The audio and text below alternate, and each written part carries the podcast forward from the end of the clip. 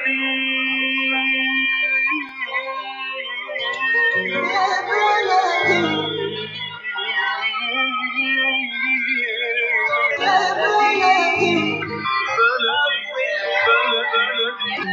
الذين ينضموا للاستماع إلى راديو بلدي أول راديو عربي أمريكي ويعنى بقضايا العرب في المهجر. برامجنا في راديو بلدي كل يوم جمعة من 8 وحتى 9 صباحا في بث حي ومباشر عبر WNZK راديو 690 AM. صباح الخير بلدي، صباح الخير لكل مستمعينا. Welcome to Radio Baladi, the first Arab, Middle Eastern and American simulcast radio show. Radio Baladi is broadcast every Friday morning on WNZK 690 AM from 8 until 9 Eastern Time on Good Morning Michigan. Our call-in number 248-557-3300. And now, stay tuned for the best radio talk show on Arab and American issues.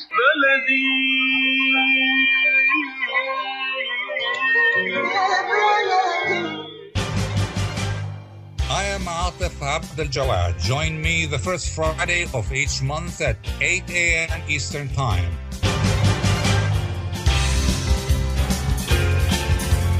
I will be discussing some of the most important issues and events in the Middle East, live on America's Voice of the Arabs.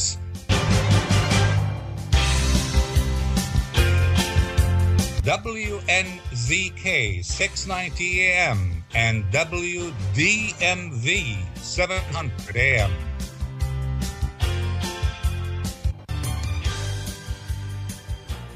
Good morning. When it comes to gun violence in America, the question is, why is it only America in the entire world? American school kids get killed by teenagers. 18-year-olds are not allowed to buy beer, but they can legally buy guns and assault weapons, at least in some states.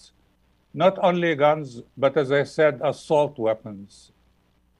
Some blame mental illness, others blame the gun lobby and the Congress, but nobody seems to blame the Second Amendment that dates back to the 18th century. So what is the root problem and how to resolve it? To answer that question and other questions in the program, we have a group of distinguished experts and guests. We have Professor Roxanne Dunbar-Ortiz, a historian and author of several books on the subject and other subjects. We have Mr. Ray Hanania from Chicago, an award-winning journalist and correspondent of Arab News. We have Mr. Imad Hamad, Executive Director of the American Human Rights Council in Michigan, and we might, just might, be joined later in the program by Dr. Abdelmajid Katranji, who's a board member of Engage Action USA. Before we start our discussion, I just want to point out that we are coming to you not just on radio, but also in video on Facebook. Go to Facebook, go to US Arab Radio, and watch us on video on Zoom. My first question goes to everybody. And please, the answer, I want the answer initially to be a headline kind of response. We don't want to get into the details because we are going to discuss the details later on. So the question is, what is the root problem? And let's start with Professor Ortiz. The root problem is the Second Amendment. It means what it says, and it's a part of the Constitution that created the United States as a fiscal military state, a state made for war. And that war was also a settler colonialism war against the native people. Okay, Hanania. Well, the root problem, I think, is the focus is on preventing law-abiding people from having guns, and we can't control the criminals. And there, I also believe that there needs to be more parental responsibility for some of these young kids that are involved in these mass shootings. Nobody is monitoring them the way they should be. Mr. Imad Hamad. Well, I believe that the issue here partially is the Second Amendment. I don't see it the whole issue or the whole challenge. Maybe it merits serious review, assessment, and amendment, and that's a very complicated, tough challenge. I see that more of the culture in America, and I see that there is a need for real deep-rooted analysis why the gun violence in America is becoming somehow, some way, a norm. Okay, great. So the Second Amendment is apparently a root problem here. We are going to discuss in details now all those factors, but my next question goes to Professor Ortiz. And in Oklahoma, you were born in Oklahoma. So there was another massacre in a hospital recently, 2 days ago. We also remember the Oklahoma bombing. Is the American phenomena of violence related to geography or related to local culture? Well, there certainly is a culture of violence from the very beginning of the United States, preceded by 150 years of total warfare. Total warfare across the continent, to take it after the U.S. was independent, 100 years it took to take the whole continent. So there was never a day without war. And also during that time, the U.S. had warships almost on every shore of the world. And of course, the so-called Barbary Wars, two wars against Tripoli, and they won. The U.S. Marines got their start there. So this is from the very beginning, the culture of violence, killing and killing and killing and killing, and also slavery, the enslavement of people, insurrections, policing of slaves, not to. So it's not that, I mean, slavery existed all over the Western Hemisphere, but it was not codified and put into law in the same ways. And it was just as brutal, but not as organized into the culture. So this white supremacy that developed, that's in every bit of the Constitution and the founding, how to protect white supremacy, a Constitution that created a white republic of men. So, I'm going to ask you a little later to explain to us the connection between the Second Amendment and racism.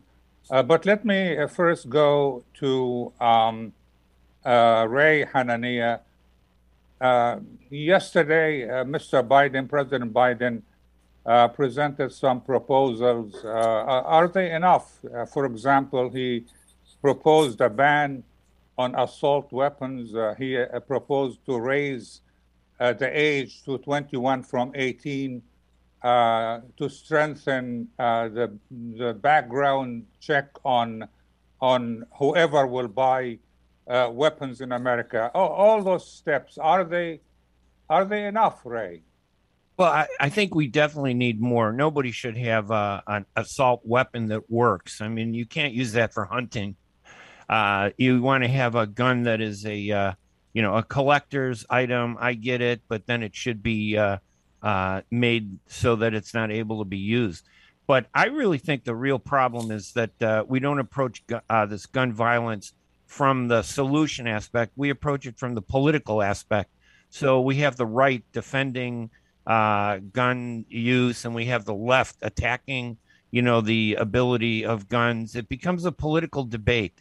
And to me, I think it's wrong. And that's no disrespect to any of our guests, who are talking here, whatever their positions are. But I think on the national level, we're not really dealing with the real problem. And I think one of the biggest problems, honestly, is, you look at a city like Chicago, has the fourth toughest gun laws. And I live out here after New York, Philadelphia, and Boston, or Baltimore. And they had 10 people killed over the weekend and 120 were shot, and nobody seems to care. But if a guy walks into a school and kills 10 people and injures 120, then it becomes a big story. So there seems to be a political aspect driven by the news media, I think, in terms of how we cover this issue, and we're not really getting to the root causes. But both sides, I think, have legitimate grievances, and some of those changes on both sides need to be implemented. Mr. Hamad, we often hear about the NRA. Now, I haven't heard anybody yet talking about the NRA, National Rifle Association, and its role in keeping the status quo. Do you believe the NRA shares the blame, and why? Well, first, we have to keep in mind that the issue here should not be a political debate. It should not be a political party platform, Democrats versus Republican. It's all about lives and the precious lives and saving lives. This is an issue, a threat facing the American society at large. We live at a time now that these random mass shootings and gun violence became a norm, like on a daily basis, and it become like more of a normal, regular news item. This is why I see one gateway toward a real solution is when we put the political debate aside and focus on saving lives. The NRA is known to be one of the biggest lobbyists, most powerful lobby. Yes, it's part of the problem and it's part of the solution. We have to have more of a holistic, comprehensive approach to that. All are part of the problem and all are part of the solution. Now, we know that the weapon industry, the gun industry in America is one of the most money-making, and it's very powerful. So it's like drugs. It's like any other challenge facing this nation. It's the debate between what's legal, what's illegal. It's the mindset of people. It's the culture. It's the knowledge. It's the common challenge. I think now, very often, when we talk about gun violence, we used to believe that it's a law enforcement issue and it's a law enforcement responsibility. I think nowadays, facing and confronting and combating the gun violence and its growth and its spread, where no place is immune anymore, is a common responsibility between the government at large, particularly law enforcement from one side, and people. There is no other solution to it. There is a need that we need to focus on how we be creative in order to face this common challenge, because, as I said, no place is immune and no place can be an exception. And I fear that as we move forward, we become numb to it and we accept it as another news item. What President Biden presented are good step in the right direction, but they are not enough. For example, when you talk about money laundering in America, you have a system that track financial transactions and create a flag system, etc. I think this item is missing and it's needed. Plus, we all know that the Constitution, the Second Amendment is one part, but when we come to the states, to the 50 states around, each state have its own different gun laws and regulations. And that's a key challenge of the issue as well. Okay, we're going to discuss at one point the role of the different states, 50 states with different sets of rules and laws. But let me first go to a brief short break. And when we come back, I'm going to ask Professor Ortiz to talk about history, the connection between the Second Amendment and racism. When we come back. When it comes to reproductive medicine, IVF Michigan Fertility Centers are the recognized leaders. With locations in Bloomfield Hills and 5 other cities in Michigan and Ohio, IVF has experts in all aspects of the field. As a founding member of IVF Michigan Fertility Centers, Dr. Nicholas Shamie is one of the leading reproductive endocrinologists in Michigan and Ohio. Dr. Shamie has performed over 10,000 IVF cases and has helped thousands of couples fulfill their dreams of parenthood. American board certified in both obstetrics and gynecology and reproductive endocrinology and infertility, Dr. Nicholas Shamie is a very caring, compassionate, expert physician that understands not only the medical but also the emotional toil of infertility on his patients. When it's time, get personalized care from Dr. Nicholas Shamie at IVF Michigan Fertility Centers in Michigan and Ohio. Call toll-free 855-952-9600, 855-952-9600. Live performances, concerts, music festivals, and hot jazz.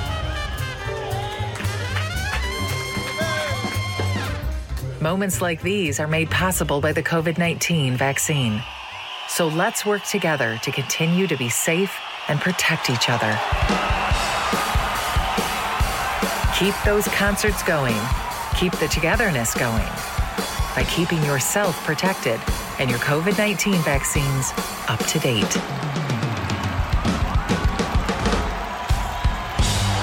To find your vaccine and learn more, visit michigan.gov/COVID vaccine.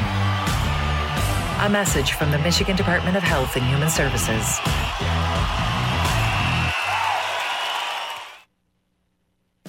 Kashat's Mediterranean Market in Shish Kebab offers a great array of your favorite Mediterranean meals. Meals range from lamb specialties, shawarma sandwiches, and seafood dinners. Plus, they offer big trays of your favorite food and so much more. Kashat's Mediterranean Market in Shish Kebab is located at 32839 Northwestern Highway in Farmington Hills and is open from 9 a.m. to 9 p.m. So stop in or call Kashat's today at 248-538-9552. That number again, 248-538-9552. Kashat's Mediterranean Market and Shish Kebab will definitely leave you satisfied. Are your hands feeling numb? Do you feel pain opening up a jar, turning a key? Are you noticing that your elbow and your shoulder are becoming stiff? Or were you recently injured in your arm? Hello, I'm Dr. Abdelmajid Katranji. And at the Katranji Hand Center, which just recently opened down the street from the Somerset Mall, we can provide you with the latest in hand, wrist, elbow, and shoulder care. Visit us at www.katranjihandcenter.com to learn the latest techniques that we have to offer you, and I look forward to taking care of you. Visit us in Troy at 1565 West Big Beaver Road, Building F, or call Katranji Hand Center for an appointment at 248-869-4263. That's 248-869-4263. I am Atef Abdel Jawad. Join me the first Friday of each month at 8 a.m. Eastern Time.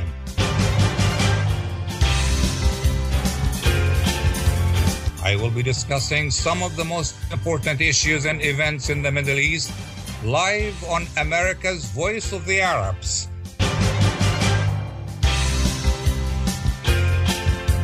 WNZK 690 AM. And WDMV 700 AM.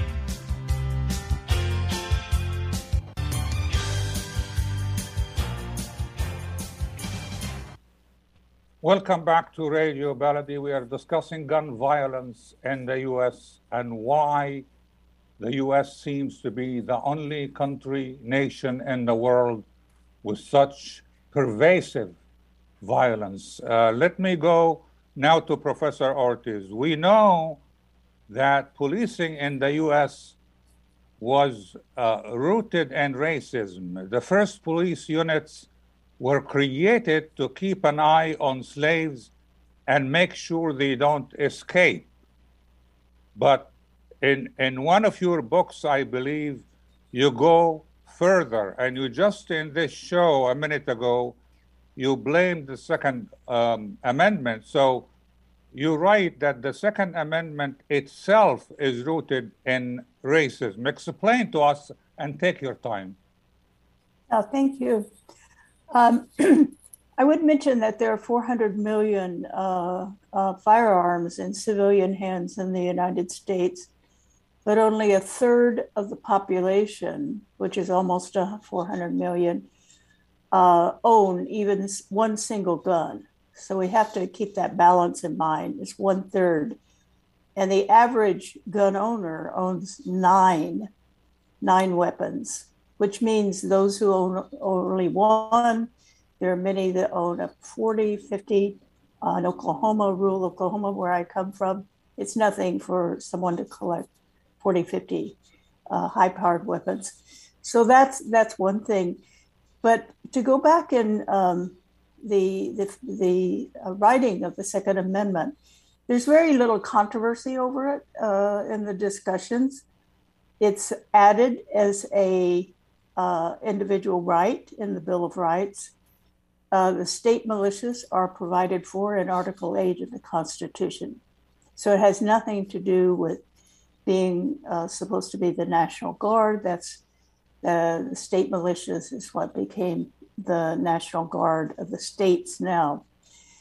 So it was an individual right of the white settler to take Indian land and to push Native people off, and to have, you know, in the colonial laws, the British colonial laws before independence, they actually required, it was a kind of training of settlers to have weapons and gunpowder in their homes, and also to in the fields, to have, when they're working in their fields, to have their weapons with them.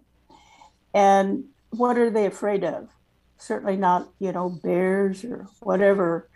The Native people whose land they've taken are still on the periphery and trying to take it back.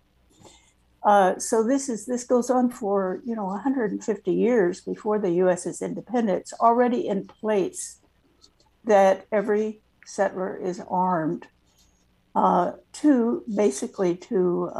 eradicate Native people, who were, by the way, farmers. They appropriated already developed land and villages that Native people had built over a period of 10,000 years. So this is the over and over and over again, the killing. So it's normalized. It's not something extraordinary. It's what they intend to continue to do to get to the Pacific, which they lay out in the Northwest Ordinance, which becomes a part of law, a constitution, mapping out piece by piece how they will go across the continent, get to the Pacific, and then take control of the Pacific. This is in their discussions.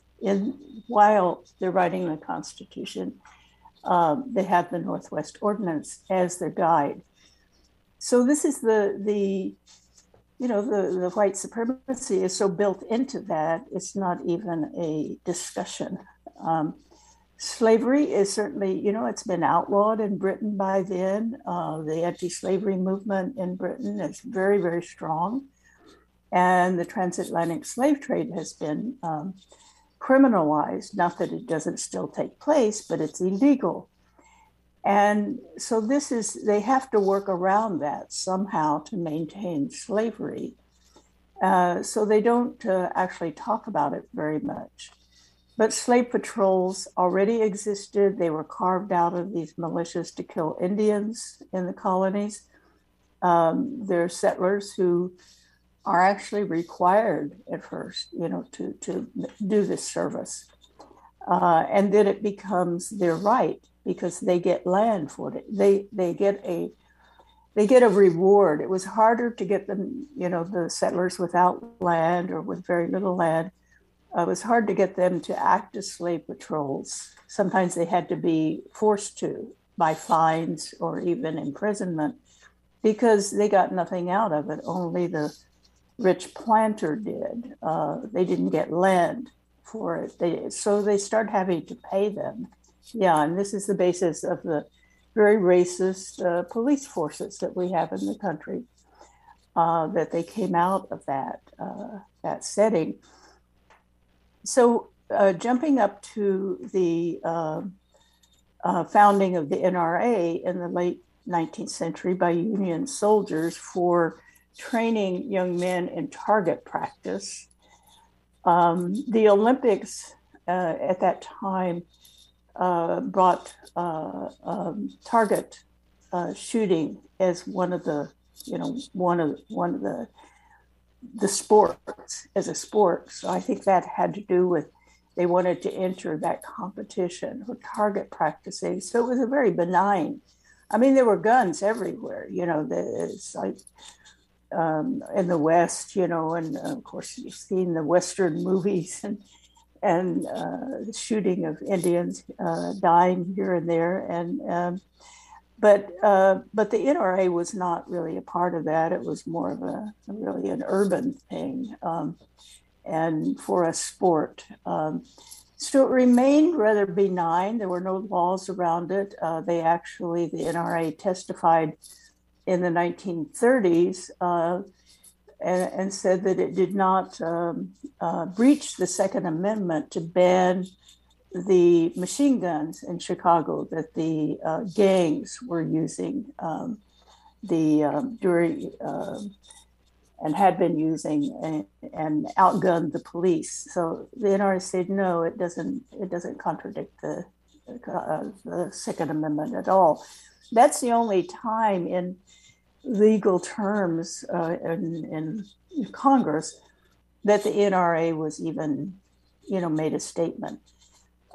They also supported the 1968 somewhat gun laws, that was pretty much based on racism because of the Black Panthers and,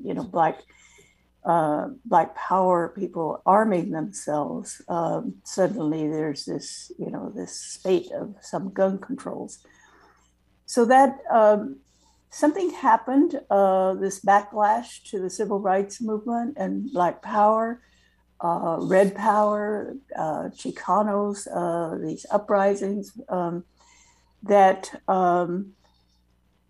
the NRA was taken over by an organization called the Second Amendment Foundation, who were openly white supremacists. The man that led that was had been a border guard on a border chief deporting Mexicans, a very violent man. He had always been a member of the NRA, but in 1974 he started an organization called the Second Amendment Foundation, with a purpose to take over the NRA because it already had nonprofit status. It was a nonprofit corporation. So it had very lax laws, and he was, white supremacist enough blatantly that he probably couldn't have gotten a nonprofit status for his organization. And that's when the Second Amendment became they literally went and took over the leadership of the NRA in 1977 and the Cincinnati meeting. And since then, they've been what I call the church of the Second Amendment. They have it emblazoned on outside their headquarters in Virginia. It's their single issue is that the Second Amendment means that every person can be armed. Of course, they got very close and intricate with the already booming arms industry. And this, drives a lot of it. But money isn't really the main factor. It's ideology, because they are ideological white nationalists. They think this should be a country controlled by descendants of the original settlers, not even descendants of immigrants. A citizen. So it's very extreme. It's more serious. And I think we focus on these mass shootings were horrible and tragic, but that's only 1% of the gun deaths the use of guns. And there are no more gun deaths in civilian population than there are deaths in, you know, accidents, car, auto accidents, about the same number. But I think that you have to look at this culture of violence that was built that's also economically based. It's not only the small arms. The United States also exports 50% of the small arms in the world to other countries, 50%, and US is 5% of the world's population. So they, you know, making war, creating wars like in Africa and all, and stimulating and arming different groups has spread this, you know, spread the proliferation of small arms everywhere, but only in the United States. Professor, nobody really knows much about the history and that connection. Thank you for explaining to us. I'm going to go to a short break right now. When I come back, I have a question for Mr. Ray Hanania about the political element here and why Congress has failed so far to take effective action on gun control. Also, I have a question for Mr. Hamad to explain to us or to compare violence in America and violence in the Middle East when we come back. Ziad brand, quality products from our family to yours. Ziad Brothers Importing offers the finest quality products, including brands like Sultan, Kraft, Nestle, Hook, Rico Picon, Donna, and many more. Ask your retailer to carry these fine products because you deserve the very best. For more information, visit our website at www.ziad.com. That's www.ziad.com. Ziad, quality products from our family to yours. At Top Rehab Physical Therapy Clinic in Dearborn, we provide effective physical therapy sessions in order to limit pain and discomfort. Top Rehab provides physical therapy care for any diagnosis prescribed by a physician, and we regularly see and treat conditions such as stroke, TMJ, fibromyalgia, sciatica, joint pain, and more. We use a variety of pain management methods, including modalities, soft tissue mobilization, and therapeutic exercise. If you're in need of physical rehabilitation or physical therapy, get the highest quality health care at Top Rehab. Most insurance is accepted, and we're open Monday, Wednesday, and Friday 8 to 6, Tuesday and Thursday 8 to 5, and Saturday 10 till 2. Call for an appointment today at 313-846-0555. That's 313-846-0555. Choose Top Rehab Physical Therapy Clinic on Michigan Avenue in Dearborn. Life's too short to be in pain. Imagine you're on a train track. Somewhere miles away, a train is headed your way. You can't see it yet, but it's coming. Slowly but surely. If you have prediabetes or you're at risk for type 2 diabetes, you may be on the wrong track, and diabetes could be heading your way. Bit by bit, the danger is getting closer and closer. So should you stay on the track you're on now or move to make a change and reduce your risk? If you have prediabetes or you're at risk for type 2 diabetes, you may qualify for the National Diabetes Prevention Program in your local community. This one-year program could be the ongoing support you need to put you on the right track. Not only did participants lose weight, they cut their risk of type 2 diabetes in half. Ready to get on board for a healthier future? Learn more about the National Diabetes Prevention Program and what else you can do to manage and prevent diabetes at michigan.gov/diabetes. A message from the Michigan Department of Health and Human Services. Life is a nonprofit charity that's provided humanitarian aid and development to people and communities for over 25 years, regardless of race, color, religion, or cultural background. When disaster occurs here or around the world, Life for Relief and Development rushes in to provide food, medical aid, and shelter to those in need. Please help improve these efforts. Make your tax-deductible donation to Life now at lifeusa.org or call 248-424-7493. I am Atef Abdel Jawad. Join me the first Friday of each month at 8 a.m. Eastern Time.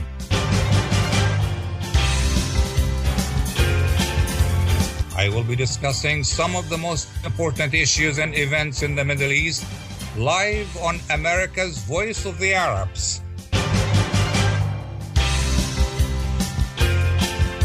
WNZK 690 AM and WDMV 700 AM.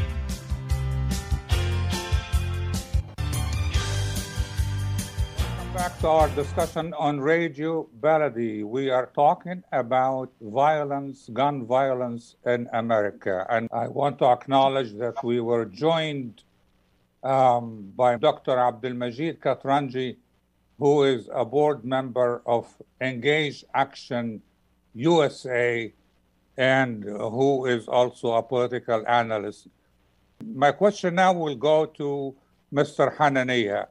And the following question will go to Mr. Hamad, both Mr. Hamad and Dr. Katranji. Mr. Hanania, you talked about the political element here in the problem of gun violence. So far, Congress has failed to take effective action on gun control despite repeated mass shootings and massacres. How do you explain that failure? Well, there are two definitions of politics. One is the politicians who are playing politics, and then there's also the definition of the politicization of an issue. In my opinion, I think we politicized the issue of gun ownership, and we use it as a bludgeon to beat up our opponents. So if I'm a Democrat, I use it to attack Republicans, and every time there's a massacre, I blame them. And then Republicans will turn around and use the issue to attack the Democrats, to say that they want to curb the rights of citizens. But I think the bigger issue is our society. And we do have a segment of our society that is criminal, that engages in criminal. There was just last month in front of an Arab gas station. There was a man reading his cell phone. He was on the public sidewalk in Chicago. And from across the street, a young man, maybe 17, 18 years old, was carrying an AK-47, which is an illegal weapon. It's illegal already. They made an AK-47 illegal, and he was carrying the weapon, ran across the street, shot the man to death, 60 bullets, and then took off. And what was the city of Chicago's response? The Democratic city of Chicago, Mayor Lori Lightfoot, it was to close the Arab grocery store and gas station to punish him and say that it was his fault, that he didn't do enough to prevent this violence that he had nothing to do with. So these acts of violence are so shocking. There are politicians who will use it for their own benefit, to score points, to prey on the emotions. And I think that we are not, as a society, addressing the real factors that need to be addressed. It's not gun laws. And they should be changed, but that's not the only problem. The problem is we have young people that have no parents. We have young people that have access to weapons, that are criminals, that don't follow the law. And no matter how many laws you make, if a person doesn't follow the law, we're going to see crime. And I think that's a big part of the problem that's not addressed. It's not popular. Mr. Hamad, Mr. Katranji, and we'll go first to Mr. Hamad with that question, simply because I promised that. Professor Ortiz, a minute ago, mentioned some figures and numbers of weapons available in the U.S. We also know in the Middle East, we have Iraq and Yemen. It's said that people carry as many guns as the number of their population. I don't know how accurate that is. But how do you compare the two situations, Mr. Hamad? Well, first, we have to recognize that time is due to redefine the notion of public safety in America within our society.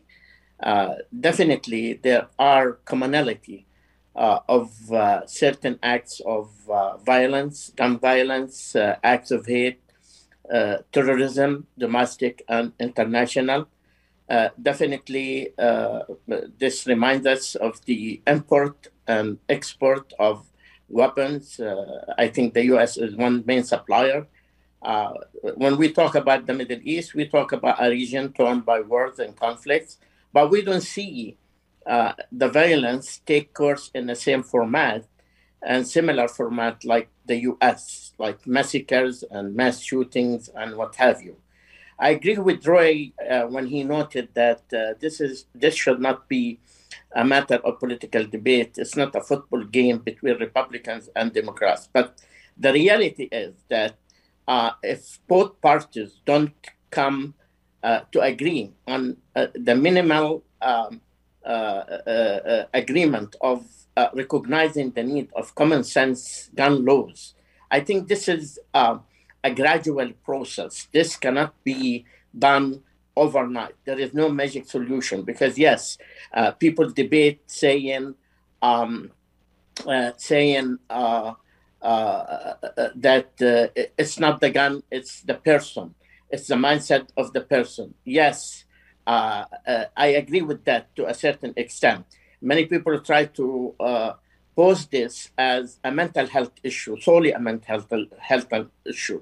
And mental health is one component of it. Not all people who suffer from mental health disorder are violent people. So there are many factors to it. Plus, keeping in mind, even in the Middle East region, there are societies, let's say Yemen, Syria, Lebanon, they have tons of weapons, even double or triple their population. But still, we don't see what we see here. There's a commonality and a difference at the same time. I think we reach an era where time is overdue for common sense gun laws. That's the basic entry gateway toward a real solution. I don't think the journey here is going to be easy as long as it kept to be a political issue and a political debate and who wants to score more political gains than the other. It's a matter of political interests and political agendas.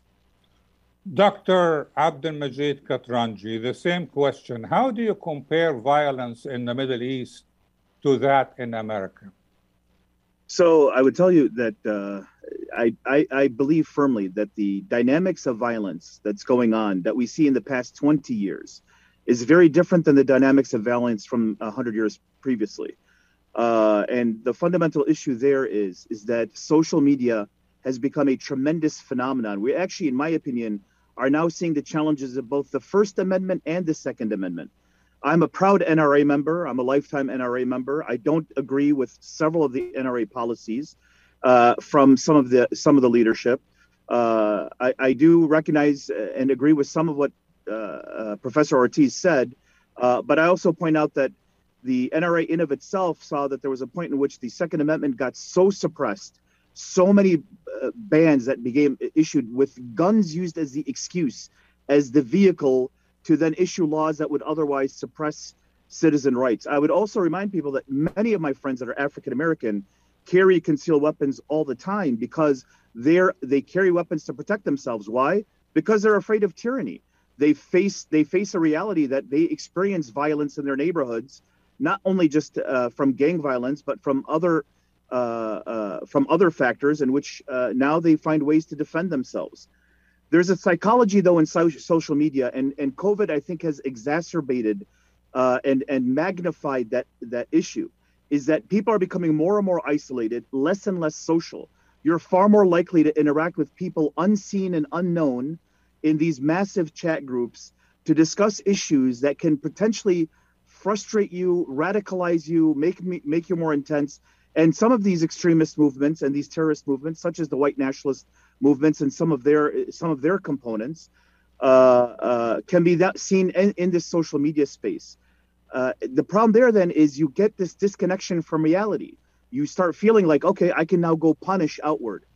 If you actually take statistics of violent crime, remove gun violence, but just say violent crime, You'll actually find several countries in Europe that are every bit as violent as the United States. You'll find neighborhoods in Spain, neighborhoods in Scotland, neighborhoods in London, in England, in which knifing, chemical attacks, other forms of violent expression are used because they don't have guns.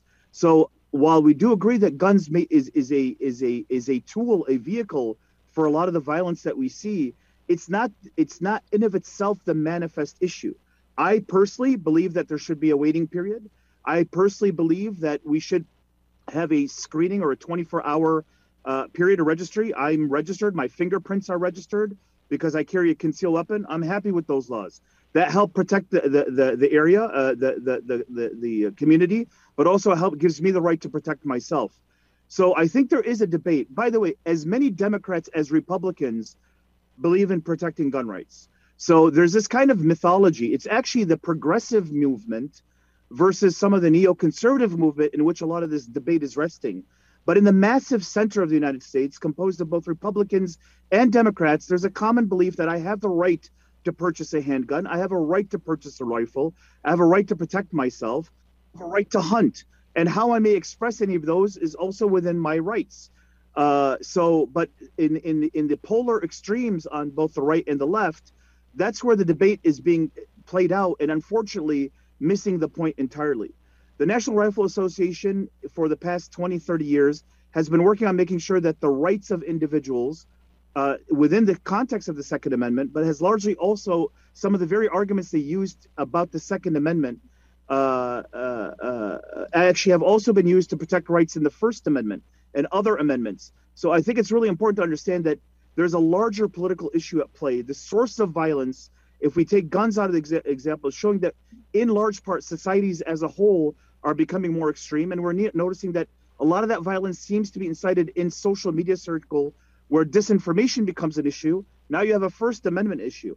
In the Middle East, as you know, we don't have issues of First, Second Amendment.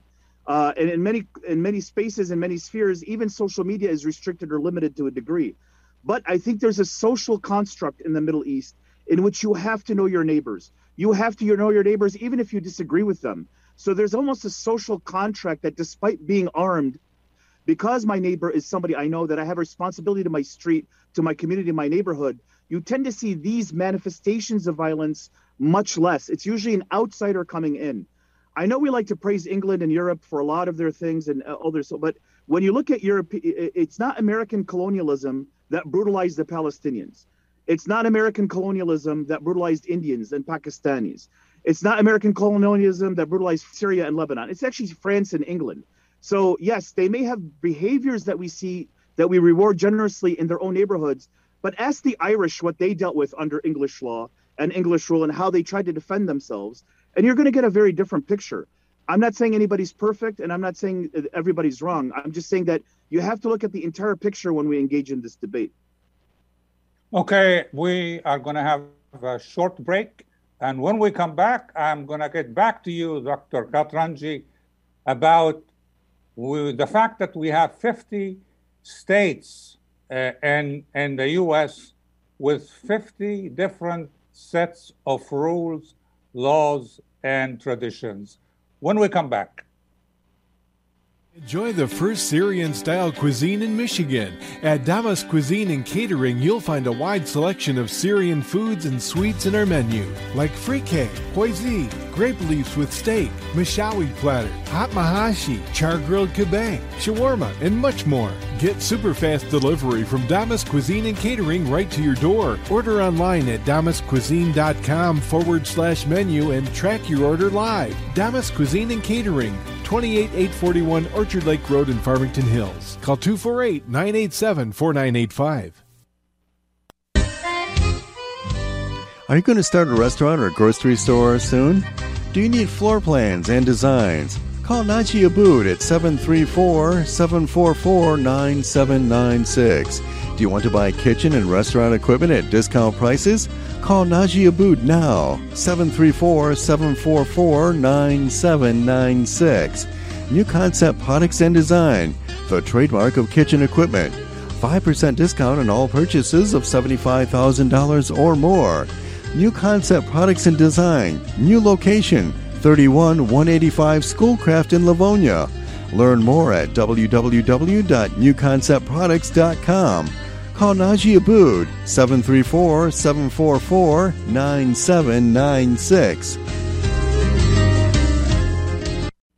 Get ready for an amazing experience at Ishtar Restaurant on 15 Mile Road in Sterling Heights. Enjoy excellent hospitality from owners Ali Al-Baghdadi and Fatty Bonham, serving the best in Mediterranean food. Try Chef Ali Al-Baghdadi's famous shawarma, the best Iraqi grills and food, and the best Arabic and international dishes. Dine in our authentic atmosphere or take out.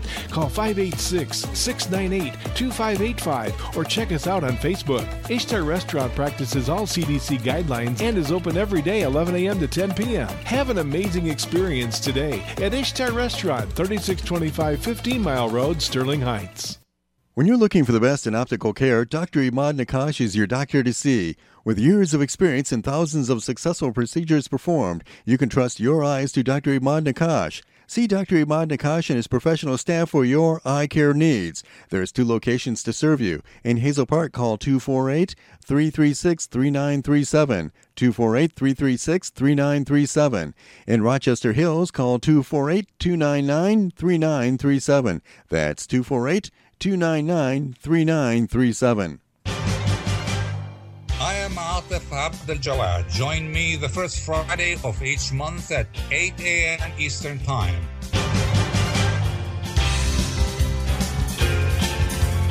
I will be discussing some of the most important issues and events in the Middle East live on America's Voice of the Arabs.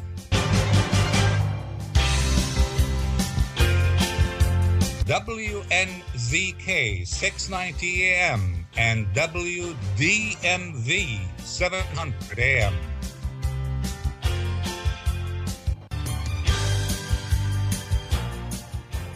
Welcome back to our discussion on Radio Baladi. We are talking about gun violence in the USA, and my question now goes to Dr. Abdelmajid Katranji, since he joined us a little late.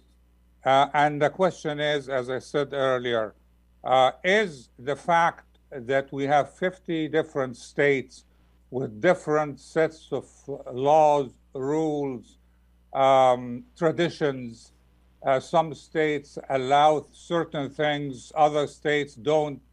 Is that a factor contributing to the problem? No, I don't think so. I think Mr. Hanania pointed out that, you know, Chicago has some of the most restrictive gun laws and yet has some of the highest levels of gun violence. So I don't think the different state rules are, you know, that's the United States. We're essentially 50 little countries that are all aligned into one big federation. So I think that's one of the strengths of the United States and its federated system.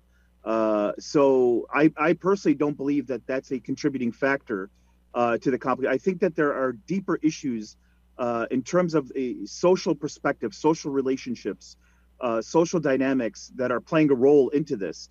Now, there may be vulnerabilities in which a person can be in one state, access a weapon, and then go to another state and then perform actions. But a large part, we haven't been able to find any proof positive that in of itself is a causative factor or source for the gun violence we're seeing across the country. Look, we found a gentleman who shot the 4 people at the hospital in Tulsa, Oklahoma. His issue was, I'm going to get revenge on the doctor and kill him because I have back pain, because his surgery didn't work. And he just had surgery. I mean, as I'm a surgeon myself, I always remind my patients, it can take up to 3 months before you recover from the surgery. But look, within 2 weeks, we have a doctor and his staff dead because a person believed otherwise. So there's a deeper root here that can go on. And there have been several doctors that have been killed by knifings and bombings and fire bombings, as well as gun violence. So we have to look at why people are beginning to behave in the fashion that they do. Okay, Professor Ortiz, the Supreme Court ruled in 1986 that folks can keep guns at home for their protection, but not carry them on the streets. Yet many states allow guns in the streets and also in cars. So there is that disconnect. How and why can't we conform to one set of rules? Yeah, I think the federalism is more important because each state is a unit in itself, but there's interstate commerce, and that there's also the Constitution. And the source of constitutional, what is constitutional and what is not, is the U.S. Supreme Court. So any law that is made in any state can be overthrown by the Supreme Court. And so that is what has been happening ever since, well, the 1980s, that the Supreme Court has gotten more and more you know, in favor of total freedom of guns. So I don't expect that to change, because with the three justices appointed by Trump, and these are lifetime appointments, that there is going to be really no restrictions on the states, that any law, like we have this banning of AR-15s in California, that's a state law. It's in court now, it's in the Supreme Court, it's going to be overthrown. So we, you know, the states really do not have the right anymore to have gun laws. And then there are, you know, there are guns that are brought into the state, which is not illegal in California to bring guns. You don't have to register a gun when you bring it in. The boundaries of states are completely porous, and unless you're you know, carrying around some, you know, like heroin or fentanyl or something that is banned, you're not doing anything illegal carrying guns across state boundaries. So federalism is important for state autonomy, but when it comes to something as I would say cultish as gun culture, that is considered a right, you know, all around the world. Of course, there are people carrying guns, people shooting each other, people knifing each other, violence. That's, you know, and probably in human history. Okay, Professor, we are running out of time, okay. But thank you very much, Professor Roxanne Dunbar-Ortiz. I also extend my thanks to Mr. Ray Hanania and Mr. Imad Hamad and Dr. Abdelmajid Katranji, and for our viewers, I will see you again first Friday next month. Have a good weekend.